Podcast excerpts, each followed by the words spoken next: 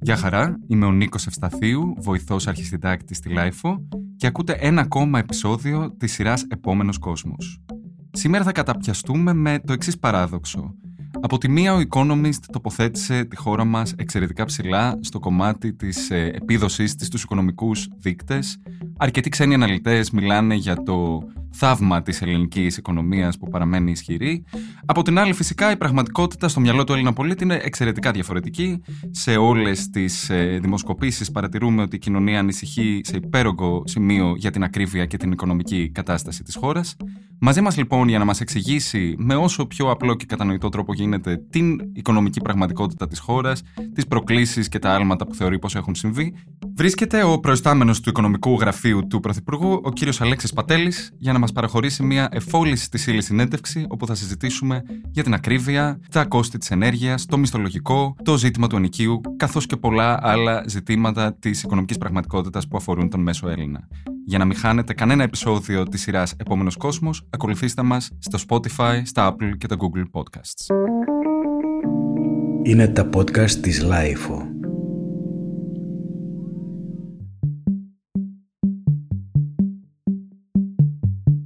Καλωσορίζω λοιπόν στο στούντιο της Lifeo τον κύριο Αλέξη Πατέλη, οικονομικό σύμβουλο του Πρωθυπουργού.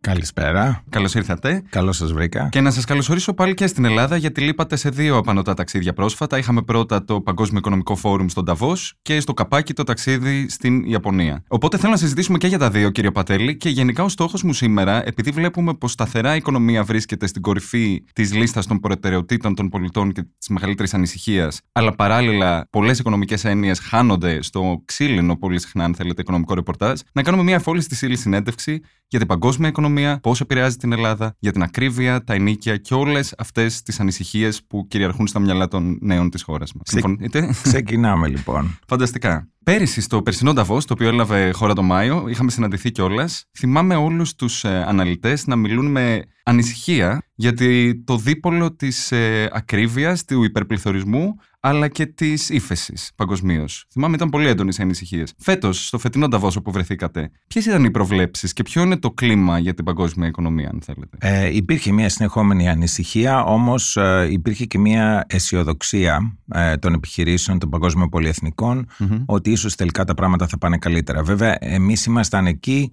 για συναντήσεις. Να φανταστούμε το Νταβό είναι κάτι σαν το speed dating το λεγόμενο. δηλαδή, σε μια μέρα βλέπεις, ε, μπορείς να κάνεις 20 συναντήσεις. Ναι. Είναι μια τρομακτική ευκαιρία γιατί έρχονται άνθρωποι από όλο τον κόσμο. Μπορείς να δεις το επενδυτικό φαν της σιγκαπούρης ε, και άλλο, ε, από την Αυστραλία, από τον Καναδά. Ε, κάτι που αλλιώς θα απαιτούσε πολλά ταξίδια. Και μέχρι πρώτη ακούγαμε ότι οι επενδύσεις είναι κάπως σοφερό το τοπίο παγκοσμίως. Είδατε λοιπόν ότι στο φετινό ταξίδι κάπως ε, είναι πιο αισιόδοξα τα πράγματα. Ναι, βέβαια για την Ελλάδα, ε, όπως ξέρετε και το 2021 και το 2022 είχαμε ρεκόρ άμεσων ξένων επενδύσεων. Οπότε ε, τουλάχιστον για τον Πρωθυπουργό το πρόβλημα ήταν το ανάποδο με την έννοια ότι δεν είχε αρκετό χρόνο για να κάνει όλες τις συναντήσεις που του είχαν ζητήσει. Μάλιστα. Θετικό. Αυτό θα εξετάσουμε λίγο αργότερα το πώς έχουν πάει οι ξένες επενδύσεις και το ποιες είναι αν θέλετε οι επιπτώσεις που μπορεί να έχουν και πώς θα το νιώσει αυτό σαν θετικό απλός πολίτης. Ε, μιλήστε μου λίγο και για το ταξίδι στην Ιαπωνία. Αν δεν κάνω λάθος και εκεί υπήρξε ενδιαφέρον επενδυτικό ε, μετά από μια μεγάλη απουσία της ε, χώρας έτσι, στην Ελλάδα. Η, η Ιαπωνία είναι μια από τις μεγαλύτερες οικονομίες ε, στον κόσμο παγκοσμίως και έχει την ιδιαιτερότητα ότι έχει πολλές αποταμιεύσεις. Να φανταστούμε στην Ελλάδα οι Ιάπωνες επενδυτές είχαν επενδύσει σχεδόν 10 δισεκατομμύρια δολάρια πριν την κριση και με το που ξεκίνησε η κρίση χάσαμε την επενδυτική βαθμίδα, αυτά όλα πήγαν κατευθείαν στο μηδεν Οπότε υπάρχει πάλι ενδιαφέρον. Βέβαια υπήρχε και το γεωστρατηγικό. Αναβαθμίστηκε η σχέση μας Ελλάδα-Ιαπωνία σε στρατηγική σχέση, κάτι που έχει σημασία γιατί δίνει ας πούμε ένα σήμα mm-hmm. στους Ιάπωνες ότι η Ελλάδα τέλος πάντων είναι μια χώρα ε, με την οποία θα έπρεπε να έχουμε σχέσεις. Οπότε μας λέτε θετικό το κλίμα στο Νταβός, θετικό το κλίμα και στο Τόκιο.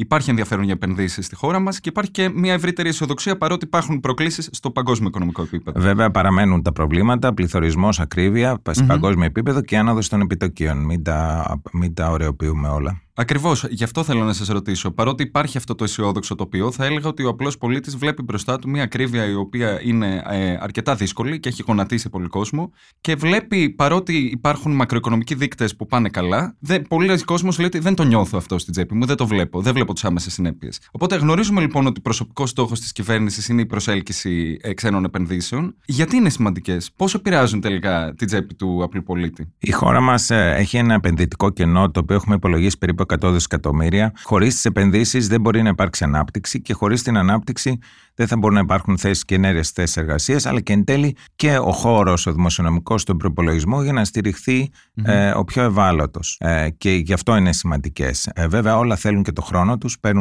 Παίρνει χρόνο να φανεί ε, στην τσέπη του καθένα.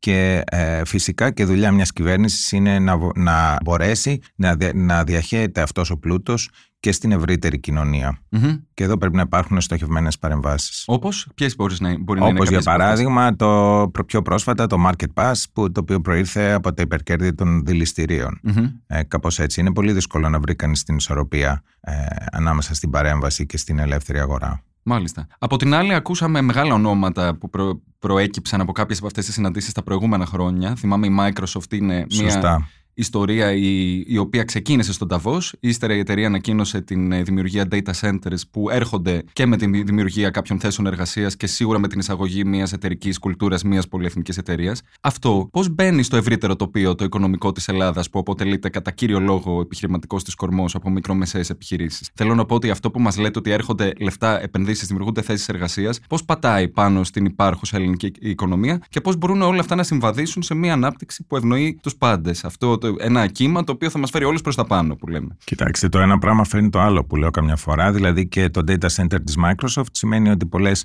μικρότερες επιχειρήσεις θα μπορούν να έχουν ε, ψηφιακές υποδομές πιο εύκολα, δεν χρειάζεται να αγοράζουν. Δηλαδή, ένα ξεχωριστό ε, computer, ένα hard drive θα μπορούν να νοικιάζουν εντός εισαγωγικών το χώρο στο cloud.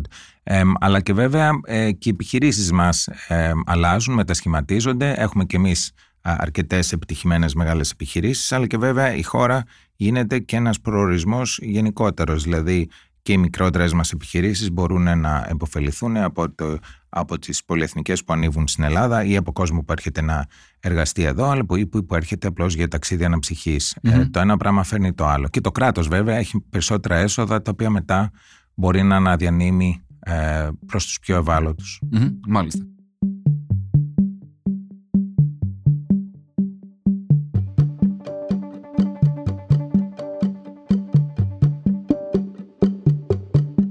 Λοιπόν, να περάσουμε λίγο στο κομμάτι της ε, οικονομικής ανάπτυξης της χώρας. Διανύσαμε ένα τελευταίο εξάμεινο του 2022 το, πήγε, το οποίο πήγε αρκετά καλά από την άποψη των προβλέψεων. Βγήκε και ο δείκτης του Economist που τοποθέτησε την Ελλάδα αρκετά ψηλά στο κομμάτι της οικονομίας. Θέλω να σας κάνω την εξής ερώτηση. Πράγματι, υπάρχει μια ανάπτυξη που συγκριτικά με την υπόλοιπη Ευρώπη και τον δυτικό κόσμο που βρίσκεται σε ύφεση, αν θέλετε, είναι αξιοσημείωτη. Μήπως αυτό συμβαίνει σε μεγάλο βαθμό γιατί η αφετηρία της χώρας ήταν πολύ χαμηλότερα; Θέλω να πω ότι η Ελλάδα βγήκε από μια δεκαετία της κρίσης όπου είχε φτάσει πάρα πολύ χαμηλά. Οπότε δεν υπήρχε, είναι πολύ ευκολότερο να λέμε ότι υπάρχει μια ανάπτυξη ακριβώς επειδή το starting point είναι χαμηλότερο. Σε τι, σε τι βαθμό εξηγείται από αυτό και σε τι βαθμό εξηγείται από άλλους παράγοντες. Ε, η, η αρχική αφετηρία έχει πολύ μεγάλη σημασία. Το λέτε πολύ σωστά. Η χώρα μας ε, υπέφερε για 10 χρόνια της κρίσης και από αυτή την άποψη έχει να καλύψει πιο πολύ χαμένο έδαφος. Ωστόσο, να θυμηθούμε, και εδώ δεν θέλω απαραίτητος να κομματικοποιήσω τη συζήτησή μας, αλλά είχαμε τέσσερα χρόνια στην προηγούμενη κυβέρνηση, όπου η ανάπτυξη της χώρας ήταν το 1 τρίτο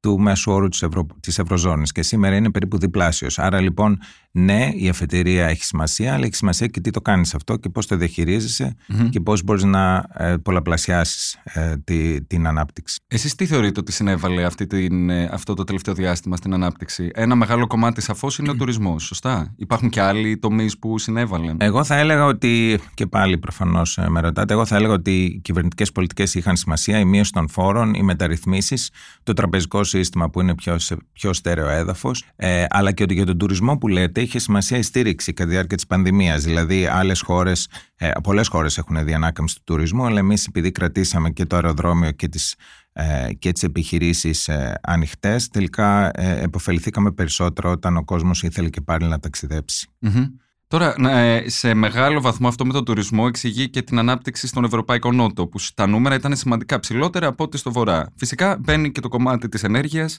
καθότι νομίζω και αυτό η, η εξάρτηση του Βορρά της Ευρώπης και της Κεντρικής Ευρώπης στο φυσικό αέριο και οι μεγαλύτερες ενεργειακές ανάγκες το χειμώνα ίσως το δυσκολεύουν. Αλλά στο κομμάτι του τουρισμού, θέλω να επιμείνω και να σας κάνω την εξής ερώτηση είναι τελικά μήπως ο, ο μόνος μας μεγάλος μοχλός ανάπτυξης. Θέλω να πω ότι είναι, φαίνεται σαν να είναι η μόνη παρουσία της Ελλάδας με συγκριτικό πλεονέκτημα στην παγκόσμια οικονομία. Ε, δεν είναι η μόνη. Υπάρχει ναυτιλία, υπάρχει, υπάρχει βιομηχανία. Που, η βιομηχανία μας πάει πολύ καλά. Θα έλεγα όμως η ερώτηση ε, να την, ε, να την ε, ερμηνεύσω διαφορετικά. Αν θα έπρεπε να είναι το, το μόνο και αν, εν πάση περιπτώσει, είναι το μέλλον της χώρας ο τουρισμός. Εδώ είναι μια συζήτηση που ξεκινάει ε, που θα την κάνει η χώρα μας ε, είναι πολύ δύσκολη συζήτηση γιατί έχουμε πάει από ας πούμε 15 ε, εκατομμύρια τουρίστες σε 35 εκατομμύρια τουρίστες και προφανώς δεν θα πάμε σε 80 εκατομμύρια οπότε κάποια στιγμή θα πρέπει όλοι να συζητήσουμε ως, ως κοινωνία τι θέλουμε από το μέλλον. Αλλά δεν είναι η, η, η, η μόνη μας βιομηχανία. Είναι ανανεώσιμες πηγές ενέργειας είναι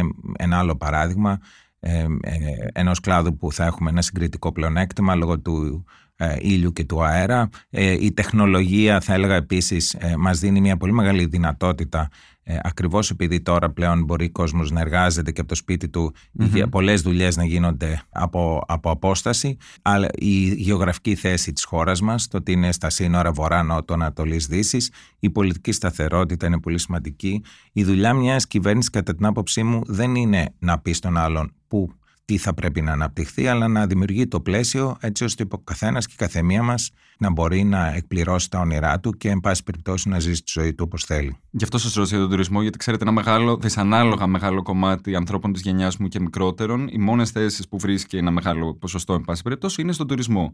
Που έρχονται με τα αρνητικά ότι μιλάμε για μια εποχική ε, εργασία ε, κτλ. κτλ.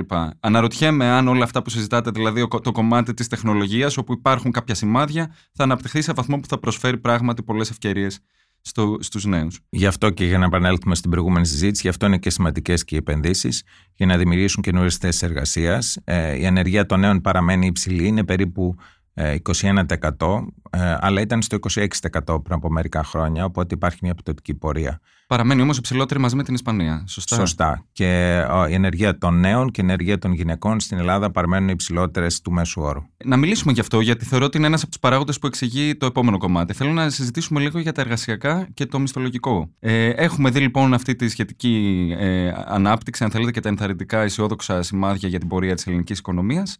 Παράλληλα όμως, βλέπουμε ότι οι μισθοί παραμένουν συγκριτικά χαμηλά, ειδικά δε άμα βάλουμε μέσα στην εξίσωση και την ε, ακρίβεια και τον πληθωρισμό. Πάρα πολλοί νέοι άνθρωποι της δικής μου ηλικίας δυσκολεύονται να τα βγάλουν πέρα. Ε, είναι υψηλά και τα κόστη ε, του ενοικίου φυσικά. Θα, το, θα σας ρωτήσω και γι' αυτό σε, επόμενο, σε επόμενη ερώτηση. Αλλά η ερώτηση μου είναι η εξής. Γιατί συμβαίνει αυτό, Γιατί είναι οι μισθοί τόσο χαμηλοί, Τι μπορεί να κάνει σύμφωνα με τη δική σας προσέγγιση μια κυβέρνηση για να βοηθήσει να ανέβει αυτό το μισθολογικό επίπεδο παραπάνω; Οι μισθοί παραμένουν χαμηλοί στην Ελλάδα, είναι σε σχέση με τις άλλες χώρες της Ευρωπαϊκής Ένωσης, όπως εξάλλου και το ε, μέσο επίπεδο διαβίωσης. Ε, η κυβέρνηση την προηγούμενη τετραετία έχει ως στόχο τη μείωση των φόρων, στην επόμενη έχει την αύξηση των ε, μισθών. Έχει αυξηθεί ο κατώτατος μισθός, όμως εν τέλει και θα ξανααυξηθεί, όπως εν τέλει αυτό που μπορεί να κάνει μια κυβέρνηση είναι ε, μεταρρυθμίσεις να βελτιωθεί η παραγωγικότητα ώστε σιγά σιγά να ανέβουν και οι μισθοί.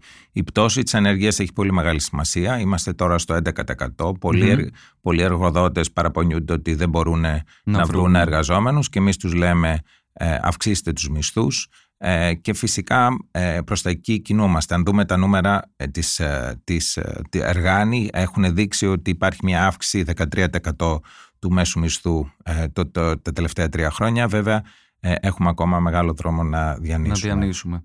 Ε, και είπατε ότι την πρώτη τετραετία ο στόχος σας κυρίως ήταν να μειώσετε τους φόρους. Δεν θα περιμένετε ότι σε ένα βαθμό αυτό θα οδηγούσε και σε αύξηση των μισθών; Το οποίο έχει αρχίσει να συμβαίνει. Ε, να συμπληρώσω όμως και ο εργαζόμενος πρέπει να έχει μία ε, δύναμη. Αυτό μπορεί να έλθει και από διάφορες παρεμβάσεις στην αγορά εργασίας. Θα έλεγα μία που έχει υποεκτιμηθεί είναι η ψηφιακή κάρτα εργασίας, η οποία σε διάστημα χρόνου, όταν εφαρμοστεί παντού, θα αναγκάσει εντός εγωγικών τον εργοδότη ε, να, να, να δηλώνει τις σωστές ώρες εργασίας. Γιατί αυτό που συμβαίνει πολλές φορές στην Ελλάδα πλέον ε, δεν είναι ε, η λεγόμενη, ε, δεν είναι ότι δεν δηλώνεται η εργασία, είναι ότι υποδηλώνεται. υποδηλώνεται. Δηλαδή, ο εργοδότης σου λέει ότι εργάζεσαι 4 ώρες και σε βάζει να εργάζεσαι 8. Mm-hmm. Δεν πληρώνονται φυσικά οι υπερορίες. Είναι πολλά. Τα ακούμε και εμείς, ξέρετε, οι άνθρωποι της δικής μου γενιάς, πολύ συχνά όταν ανταλλάσσουμε ιστορίες από τα γραφεία μας.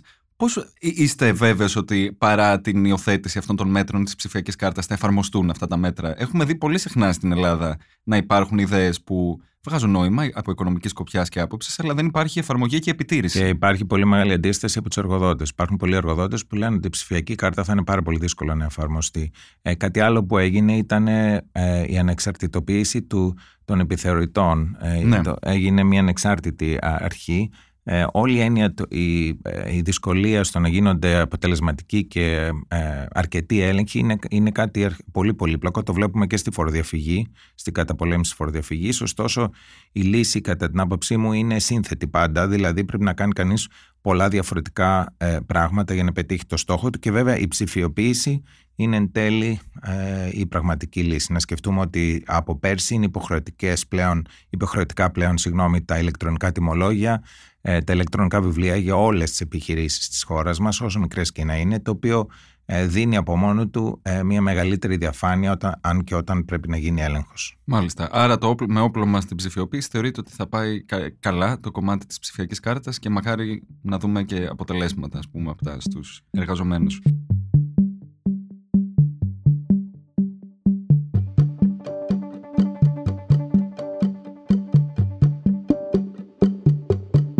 Σας ρωτήσω τώρα, σε επόμενο στάδιο, μεγάλη αγωνία των νέων, έχει να κάνει και με τους χαμηλούς μισθούς, είναι το ερώτημα της στέγης. Ξέρετε, ε, το, ε, το έχει, έχουν αναφερθεί πολύ συχνά στη γενιά της κρίσης, στη γενιά της κρίσης που πλέον έχει ξεφύγει από την παραδοσιακή ε, ομαδοποίηση των νέων. Έχουν, ορισμένοι άνθρωποι έχουν φτάσει 35-40 χρονών και δυσκολεύονται ακόμα να πάρουν πολύ απλές αποφάσεις όπως την αγορά ενός σπιτιού. Ε, αν δεν κάνω λάθος, έχουμε το υψηλότερο housing cost over burden ε, στην Ευρώπη. Είναι δυσανάλογα υψηλά πάλι τα ενίκια σε συνδυασμό με το εισόδημα. Πείτε μου, γιατί συμβαίνει αυτό από οικονομική σκοπιά, τι μπορεί να κάνει η κυβέρνηση για να συμβάλλει στην ε, αντιμετώπιση του προβλήματος αυτού; Γιατί πάρα πολλοί άνθρωποι συνομιλικοί μου πραγματικά δυσκολεύονται δυσανάλογα, παρότι μιλάμε για ένα παγκόσμιο και ευρωπαϊκό φαινόμενο. Στην Ελλάδα έχουμε τις εξής ιδιαιτερότητες. Έχουμε ένα υψηλό ποσοστό ιδιοκατοίκησης, δηλαδή ε, ένα μεγάλο μερίδιο των ε, συμπολιτών μας ε, τους ανήκει κάποια ο ακίνητο, ωστόσο στο κομμάτι αυτών που δεν έχουν ε, την, ιδιά, την, τη δικιά τους κατοικία, ναι, σωστά, το κόστος του ενοικίου είναι, όπως είπατε πολύ σωστά, πολύ μεγάλο ποσοστό του διαθέσιμου εισοδήματος. και αυτό είναι κυρίως διότι οι μισθοί παραμένουν ε, χαμηλοί. Έχουμε όμως και μια άλλη ιδιαιτερότητα, έχουμε πάρα πολλά ε, άδεια κενά ακίνητα, περίπου 700.000 ακίνητα, τα οποία δεν κατοικούνται σήμερα. Ε, και φυσικά έχουμε και αυτό που είπατε ότι για έναν νέο είναι πολύ δύσκολο να βρει μια δουλειά η οποία θα του δώσει αρκετά χρήματα για να νοικιάσει ένα σπίτι. Θα ε, νόμιζε κανείς ότι η λύση είναι το επίδομα να δώσει κανείς ε, χρήματα σε καποιον για να αγοράσει σπίτι. Αυτό είναι μόνο μέρος της λύσης γιατί ε, αν δεν αυξηθεί το στόκ των σπιτιών απλώς θα αυξηθούν οι τιμές. Βέβαια αυτό, η κυβέρνηση ανακοίνωσε το, το πακέτο το, το προηγούμενο φθινόπωρο περιλαμβάνει και την αύξηση του φοιτητικού ε, επιδόματος και φυσικά το νέο στεγαστικό πρόγραμμα για στεγαστικά δάνεια συγγνώμη, για τους νέους. Ωστόσο, το μεγάλο στοίχημα είναι να αυξηθεί και η προσφορά και εδώ υπάρχουν κίνητρα για ανακαινήσεις διαμερισμάτων. Ε, υπάρχει η λεγόμενη κοινωνική αντιπαροχή, δηλαδή η ιδέα είναι ότι κάποια κίνητα του δημοσίου θα τα εκμεταλλευτεί ε, ε, μαζί με τον κάποιος ιδιώτης ε, για... Μια σύμπραξη ας πούμε. Ναι, μια ναι. σύμπραξη με κάποια κριτήρια που θα είναι πιο στοχευμένα και υπάρχει ανάγκη οπωσδήποτε για καινούριε φοιτητικές αιστείες γιατί δεν έχουμε αρκετές είναι πάλι όμως ένα πρόβλημα το οποίο θέλει το χρόνο του για να λυθεί και θα έλεγα ότι δυστυχώς δεν έχει υπάρξει κάποια χώρα παγκοσμίως η οποία να έχει καταφέρει να το λύσει εξ ολοκλήρου. Οπότε, αλλά τουλάχιστον πρέπει να προσπαθήσουμε να κάνουμε τα βήματα προς αυτή την κατεύθυνση. Δεν είναι παράδοξο ωστόσο ότι παρατηρείται σε τέτοιο βαθμό στην Ελλάδα ενώ υπάρχουν διαθέσιμα κτίρια τα οποία μπορεί για χύψη λόγους και προκλήσεις μπορείτε να μας τις αναλύσετε να μην είναι διαθέσιμα στην αγορά αλλά είμαστε και μια χώρα της οποίας ο πληθυσμός μειώνεται υπάρχουν πάρα πολλοί νέοι άνθρωποι που έχουν φύγει, οπότε θα περίμενε κανείς ότι θα ήταν διαθέσιμα τα σπίτια στην αγορά έτσι ώστε η προσφορά να υπάρχει για να μην δημιουργεί αυτή την πίεση στα υψηλά ενίκια που λέτε. Υπάρχουν πολλοί λόγοι γι' αυτό. Ε, υπάρχει μεγάλο κόστος της ανακαίνησης και αυτό και πρέπει το κράτος να παρέμβει εδώ για να το επιδοτήσει. Υπάρχουν και διάφοροι βέβαια νομικοί λόγοι, κληρονομικοί λόγοι. Μπορεί κάποιο διαμέρισμα να το, να το να ανήκει σε διάφορα σε πολλούς Ναι. Και, και υπάρχουν βέβαια και κτίρια τα οποία είναι, ε, είναι πλέον παλιά. Είναι όλα στα πλαίσια μια συζήτηση πάλι που θα πρέπει να κάνει η κοινωνία μας για το ποιο είναι το μέλλον των πόλεων στην Ελλάδα και σε σχέση με αυτό που είπατε βέβαια και την κλιματική μετάβαση και, την, ε, και την μείωση του πληθυσμού. Να σας πω και κάτι άλλο. Στο κομμάτι των τραπεζών παίζουν και αυτές ένα ρόλο. Θέλω να πω ότι ε, μήπως και τα στεγαστικά δάνεια είναι προβληματικά ή βλέπουμε ότι δεν, είναι, δεν ευνοούν την αγορά ε, σπιτιών από νέους ανθρώπους. Για πολλά χρόνια οι τράπεζες είχαν πολύ σοβαρό πρόβλημα ότι είχαν τα κόκκινα δάνεια οπότε με ένα στα δύο δάνεια τους να έχουν κοκκινήσει, δηλαδή να ναι. μην τα αποπληρώνει ο άλλος, δεν υπήρχε περίπτωση να δώσουν, να δώσουν καινούργια δάνεια. Αυτό το πρόβλημα το λύθηκε και έχουμε σήμερα μονοψήφιο αριθμό. Αν δούμε τα στοιχεία, θα δούμε ότι η επιχειρηματική πίστη, δηλαδή τα δάνεια προς τις επιχειρήσεις, έχουν αυξηθεί σημαντικά, διψήφιο αριθμό.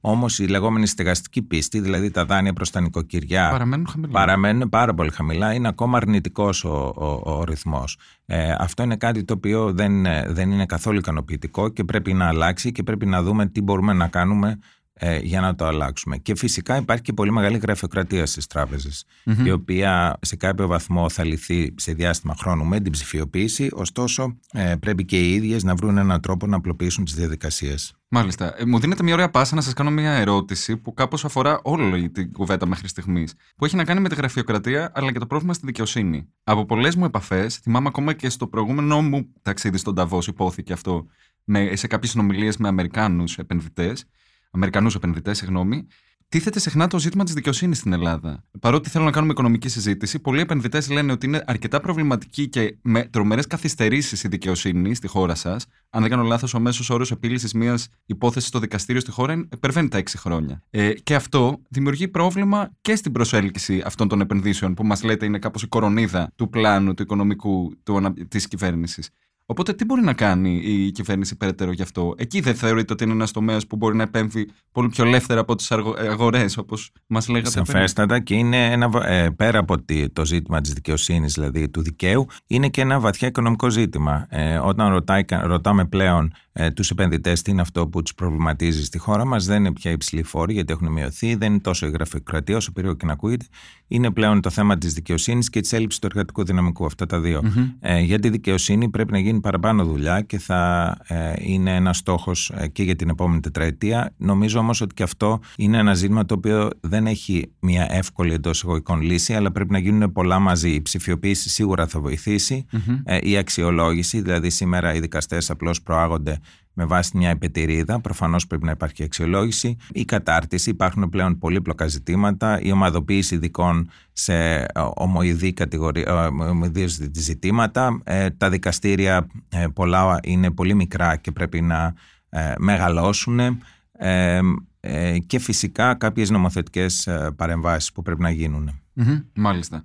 Αλλά είναι κάτι στο οποίο δεν, μπορεί κανένας Έλληνας να είναι ικανοποιημένος με την κατάσταση, της δικαιοσύνη σήμερα. Ναι, και παρότι έκανα την ερώτηση από επενδυτική σκοπιά, για να το δέσω με την οικονομική κουβέντα μας, αν θέλετε, εντάξει, αφορά σίγουρα και σε μεγάλο βαθμό και τον απλό πολίτη και στο πώς αντιμετωπίζεται η Σαφέστατα. Και, και πρέπει ο καθένας μας να αισθάνεται ότι ε, αν κάτι πάει στραβά, ότι μπορεί να βρει το δίκιο του. Σωστά.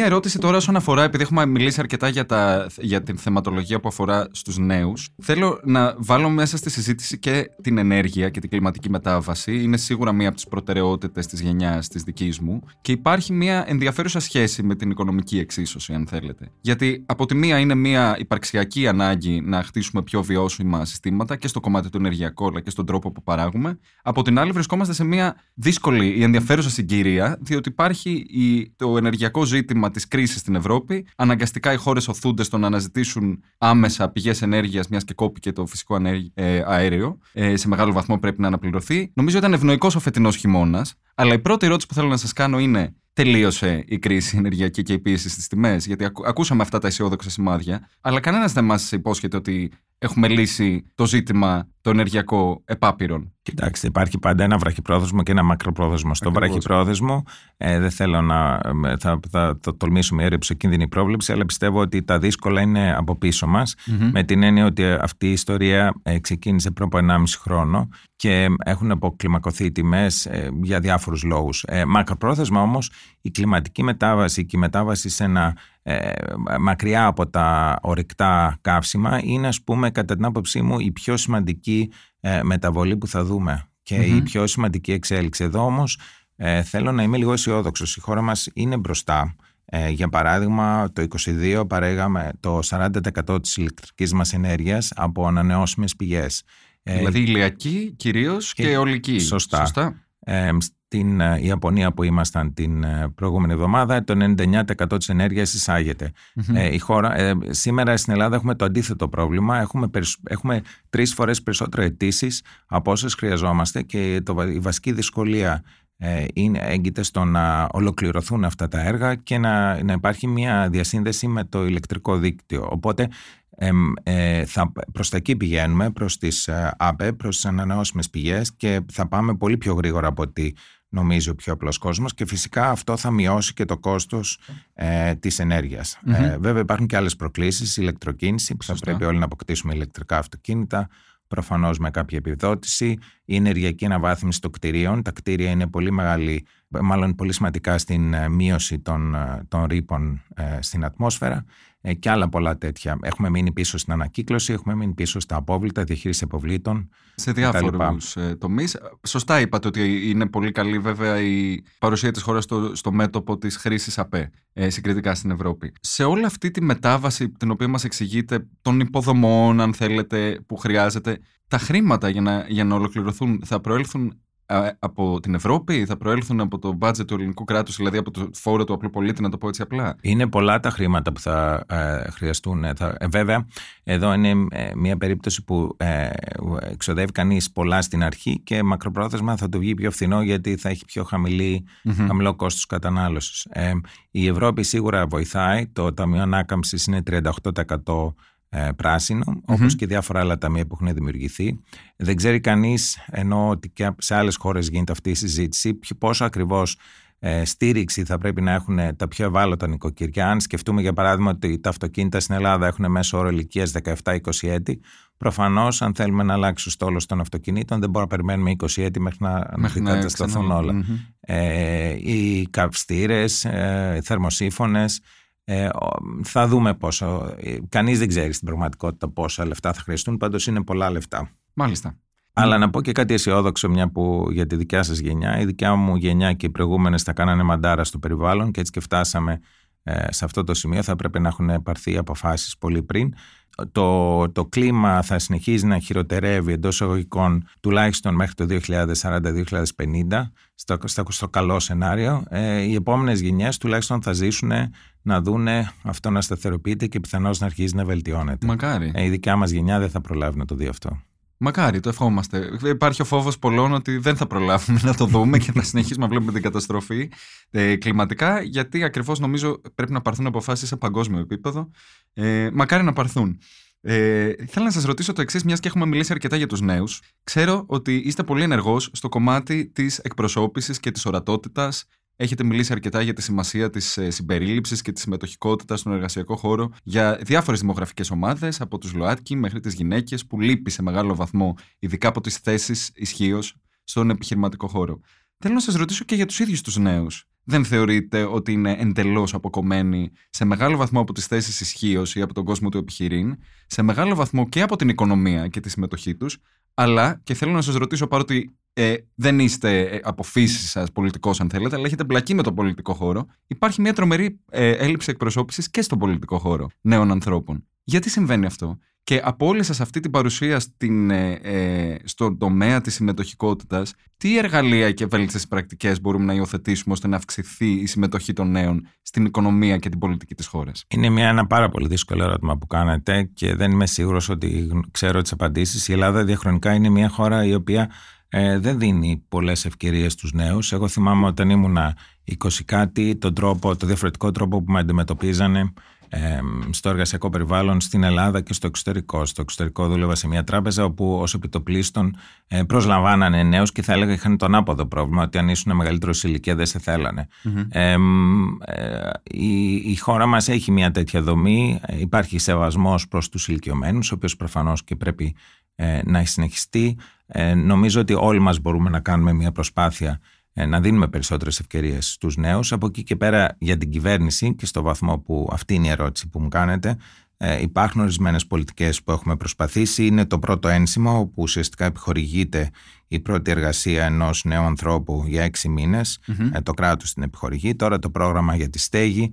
Ε, το ερώτημά σας για την εκπροσώπηση στην πολιτική είναι πολύ ενδιαφέρον και, ε, και πάλι πολύ δύσκολο. Ε, είμαστε και όλοι μας και ψηφοφοροι σε κάποιο βαθμό και οι ψηφοφόροι δεν επιλέγουν ε, νέους και γυναίκες όταν ψηφίζουν και φυσικά και τα κόμματα δεν έχουν αρκετή ε, εκπροσώπηση. Ελπίζω αυτό ε, σταδιακά να, να, αλλάξει. Να σας πω ένας παράγοντας που ήταν πολύ σημαντικό σε αυτό. Θεωρώ ότι είναι το γεγονός ότι υπήρξε ένα μεγάλο brain drain νέων ανθρώπων αυτή τη δεκαετία σε έναν μεγάλο βαθμό δεν τους έχουμε δει να επιστρέφουν. Και μετά υπάρχει φυσικά και το πρόβλημα της, ε, ε, της αποχής στους νέους ψηφοφόρους. Θέλω να πω ότι νομίζω ότι πολιτικά πολλές συχνά οι νεότερες γενιές δεν μετράνε και στους υπολογισμούς των κομμάτων. Δεν ξέρω αν θέλετε να το σχολιάσετε. Πολύ σωστά. Ωστόσο, να θυμηθούμε την ιστορία της χώρας μας. Είχαμε πολύ μεγάλη μετανάστευση σε διάφορα ε, στάδια. στάδια και τι αρχές του 20ου αιώνα ε, και μετά από το Δεύτερο Παγκόσμιο Πόλεμο. Θέλω να πω ότι είμαστε μια χώρα που έχει πολύ μεγάλη ε, εμπειρία. Δηλαδή, ε, θέλω να πω, μην τα βλέπετε όλα τόσο αρνητικά από τη δικιά mm-hmm. σα σκοπιά. Προφανώς ε, θέλετε το καλύτερο για τη δικιά σας γενιά, ωστόσο και οι προηγούμενες γενιές είχαν διάφορα προβλήματα. Mm-hmm. Βέβαια, καταλαβαίνετε γιατί το λέω για τη συγκεκριμένη γενιά, γιατί νομίζω ότι παρότι πολλά από τα προβλήματα ίσως έχουν επαναληφθεί, έχουν πέσει όλα μαζί και νομίζω ότι είναι λίγο ιδιαίτερο αυτό για αυτή τη γενιά. Το, λεγόμενο perma crisis. Εγώ είμαι αισιόδοξος, βέβαια είμαι από τη φύση μου αισιόδοξος. Πιστεύω ότι είστε τυχεροί εντός εγωικών με την έννοια ότι ε, δεν έχετε αυταπάτες. Η, η δικιά μου γενιά, ίσως μια πριν από μένα, έζησε την, ε, μάλλον ε, πίστευε ότι είχε ε, λύσει τα προβλήματα της χώρας με την είσοδο στην ΟΝΕ και τελικά ήρθε η κρίση στην πιο παραγωγική της ηλικία και της κατέστρεψε και τα όνειρα και την πραγματικότητα και ήρθε κατάματα με, με μια πολύ δύσκολη πραγματικότητα. ελπίζω και ευελπιστώ και πιστεύω ότι η δικιά σας γενιά ε, θα χτίσει την Ελλάδα το αύριο που θα είναι πολύ καλύτερη. Mm-hmm. Ακριβώς επειδή έχει την εμπειρία και έχει ζήσει τόσες πολλές κρίσεις και έχει και την εμπειρία από το τι έκανε η προηγούμενη γενιά και, εν πάση περιπτώσει, έχει πιο προσγειωμένες ε, προσδοκίες. Βέβαια, όλα αυτά εξαρτώνται και από εσάς, όχι μόνο από εμάς. Μάλιστα.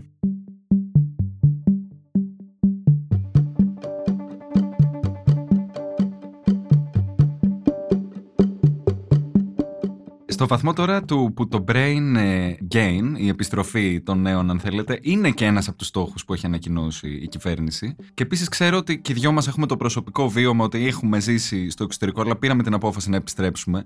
Θέλω να σας ρωτήσω και γι' αυτό. Νούμερο ένα, θεωρείτε ότι ε, έχει πετύχει σε βαθμό ο στόχος να δημιουργηθούν ε, οι, οι προποθέσει ώστε να επιστρέψει ένα μεγάλο κομμάτι Ελλήνων που έφυγαν; Έχει επιστρέψει ένας ικανοποιητικός αριθμός από αυτούς; Και τι μπορούμε να κάνουμε για να βελτιωθεί η χώρα στο μέτωπο αυτό; Γιατί η δική μου η, αίσθηση και από τα γραφήματα που βλέπω είναι ότι υπάρχει μια τάση, αλλά είναι αρκετά ε, φοβική ακόμα. Και όταν μιλάμε, να προσθέσω, και όταν μιλάμε για το δημογραφικό πρόβλημα στη χώρα, ε, ένα κομμάτι της επίλυσής του είναι και η επιστροφή των Ελλήνων από το εξωτερικό. Επιστρέφει κόσμος, δεν επιστρέφει αρκετός. Ε, θέλουμε να επιστρέψουν και άλλοι. Και όταν ε, ρωτάει κανείς και κάνει κάποια ανάλυση και έρευνα για το τι θέλει κάποιος για να επιστρέψει στην πατρίδα του, ε, προφανώς χρειάζεται μια καλή δουλειά, μια καλά αμοιβόμενη δουλειά και αυτό πάλι ερχόμαστε πίσω στην προηγούμενη συζήτηση του γιατί έχουν σημασία οι επενδύσεις. Δηλαδή, μια και πιο εύκολα μπορεί κάποιος που επιστρέφει να δουλέψει στην αρχή τουλάχιστον σε μια ξένη πολυεθνική.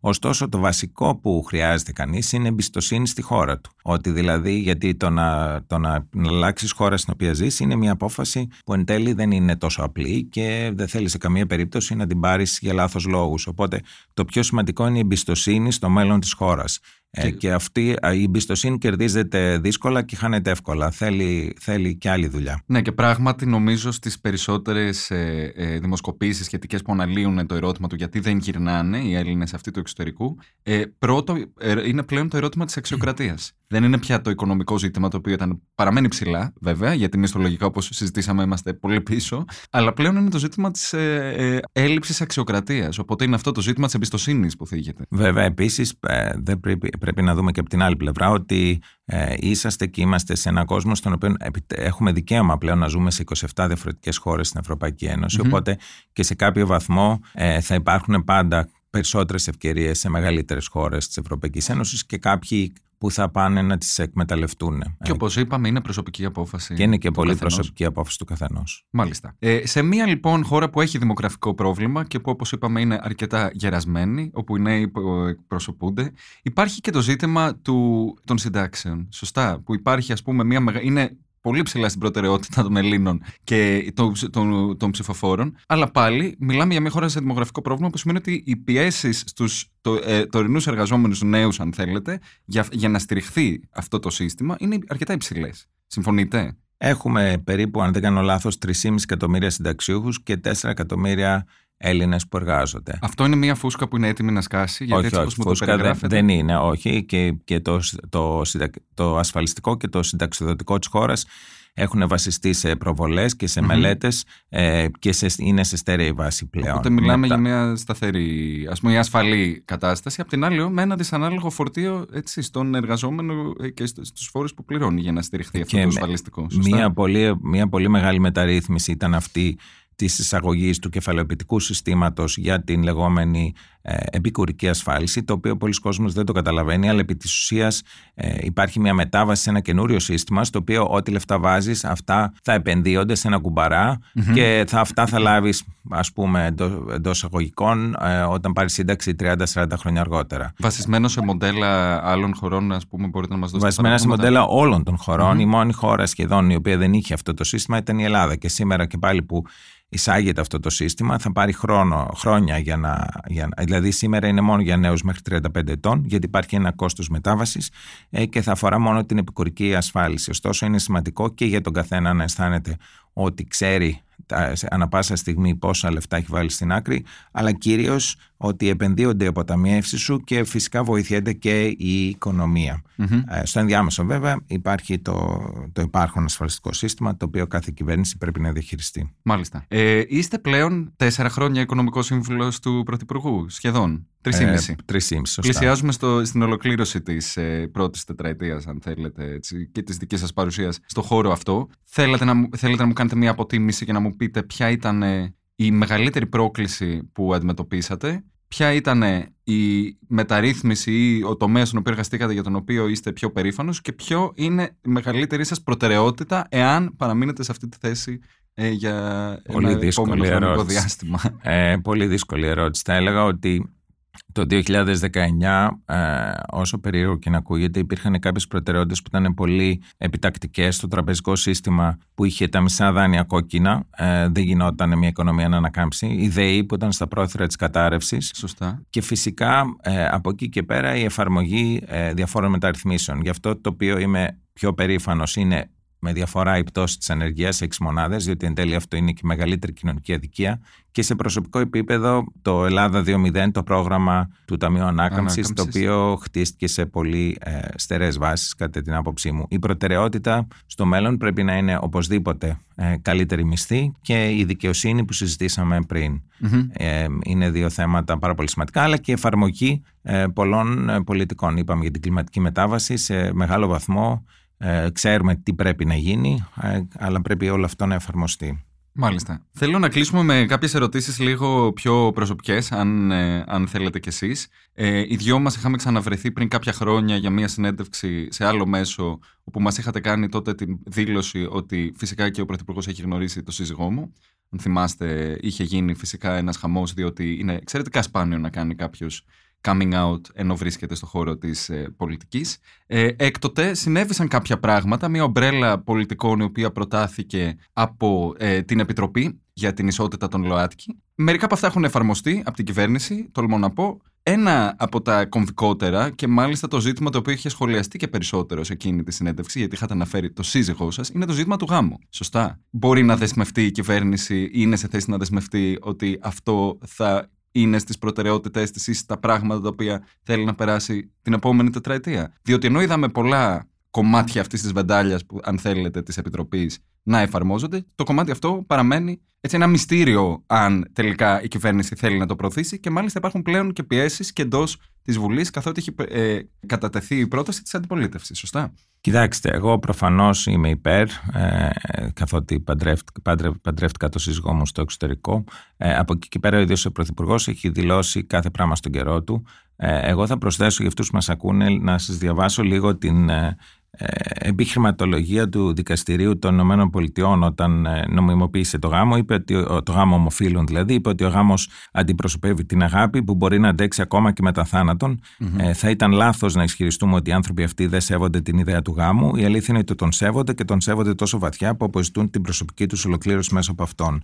Ε, πιστεύω και ελπίζω ότι ε, θα νομοθετηθεί και ο γάμος των ομοφύλων στην στην ε, χώρα μας και ότι είναι θέμα χρόνου εν πάση περιπτώσει. Αλλά ε, δεν συμφωνώ ότι, ε, ότι πρέπει να στεκόμαστε μόνο εκεί. Η Επιτροπή που παρέδωσε το πόρισμά της τον Ιούνιο του 2021, έκτοτε έχουν γίνει πάρα πολλά πράγματα. Η άρση της απογόρευσης της των ομόφυλων, η ε, απαγόρευση των εγχειρήσεων σε βρέφη intersex, η απαγόρευση των λεγόμενων θεραπείων μεταστροφής, αλλά, αλλά και άλλα μικρότερα ζητήματα, η ε, εισαγωγή των διεμφυλικών των τρανς στα προγράμματα επιδότησης ε, εργασίας του ΟΑΕΔ. Έχουμε μια, ένα πρόγραμμα κατάρτισης για αστυνομικούς πρώτης γραμμής σε θέματα ΛΟΑΤΚΙ και να πω επίσης ότι το 2023 ευελπιστούμε, μάλλον προγραμματίζουμε να γίνει η πρώτη έρευνα από την Ελστάτ, την Ελληνική Στατιστική για τον ΛΟΑΤΚΙ πληθυσμό της Ελλάδας και θα είναι η χώρα μας μία από τις πρώτες χώρες που θα κάνει μια τέτοια ε, ειδικευμένη έρευνα.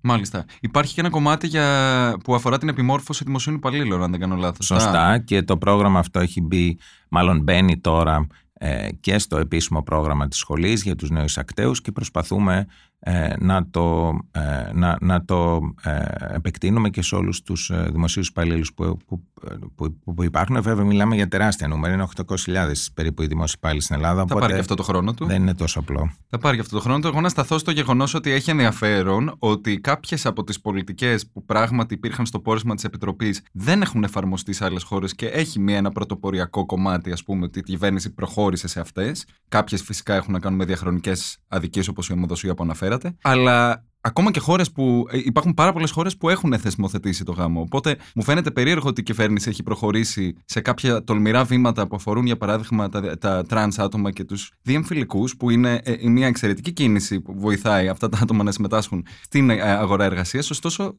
διστάζει να προχωρήσει στο γάμο. Το νόμο, Κοιτάξτε, χώρα, αν, δείτε το, αν δείτε το παρελθόν της χώρας μας, ή την ιστορία μάλλον της χώρας μας, ένα σωρό θέματα ε, αστικού ή οικογενειακού δικαίου και, άλλου, και άλλων ε, περιπτώσεων, θα δείτε ότι σε πολλά πράγματα είμαστε πρωτοπόροι, όπως για παράδειγμα ήμασταν στην υποβοηθούμενη αναπαραγωγή, η οποία ακόμα και σήμερα απαγορεύεται σε πολλές χώρες όπως τη Γαλλία. Και σε άλλα ήμασταν ε, πίσω, όπως για παράδειγμα από ποινικοποίηση της μοιχείας, η οποία έγινε σε καθυστερημένο χρόνο. Θέλω να πω ότι δεν, δεν κινούνται όλες οι χώρες με την ίδια και καμιά φορά το, ο βηματισμός γίνεται και θα γίνεται ε, το βασικό όμως είναι να κοιτάμε, να, μάλλον να προχωράμε μπροστά και να μην κάνουμε βήματα πίσω. Μάλιστα.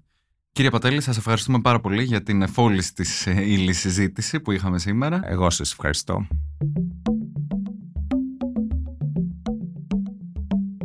Ήταν ένα ακόμα επεισόδιο της σειράς Επόμενος Κόσμος, όπου ο Αλέξης Πατέλης, προϊστάμενος του Οικονομικού Γραφείου του Πρωθυπουργού, μας εξήγησε την οικονομική κατάσταση της χώρας και ξεδίπλωσε τις σκέψεις του πάνω στις προκλήσεις που έχουμε να αντιμετωπίσουμε, καθώς και τη γενικότερη οικονομική κατάσταση στην οποία βαδίζουμε. Για να μην χάνετε κανένα επεισόδιο της σειράς Επόμενος Κόσμος, ακολουθήστε μας στο Spotify καθώς και τα Apple και Google Podcasts. Ηχοληψία, επεξεργασία και επιμέλεια, Φαίδων Χτενάς και Μερόπη Κοκκίνη ήταν μια παραγωγή της LiFO. Είναι τα podcast της LiFO.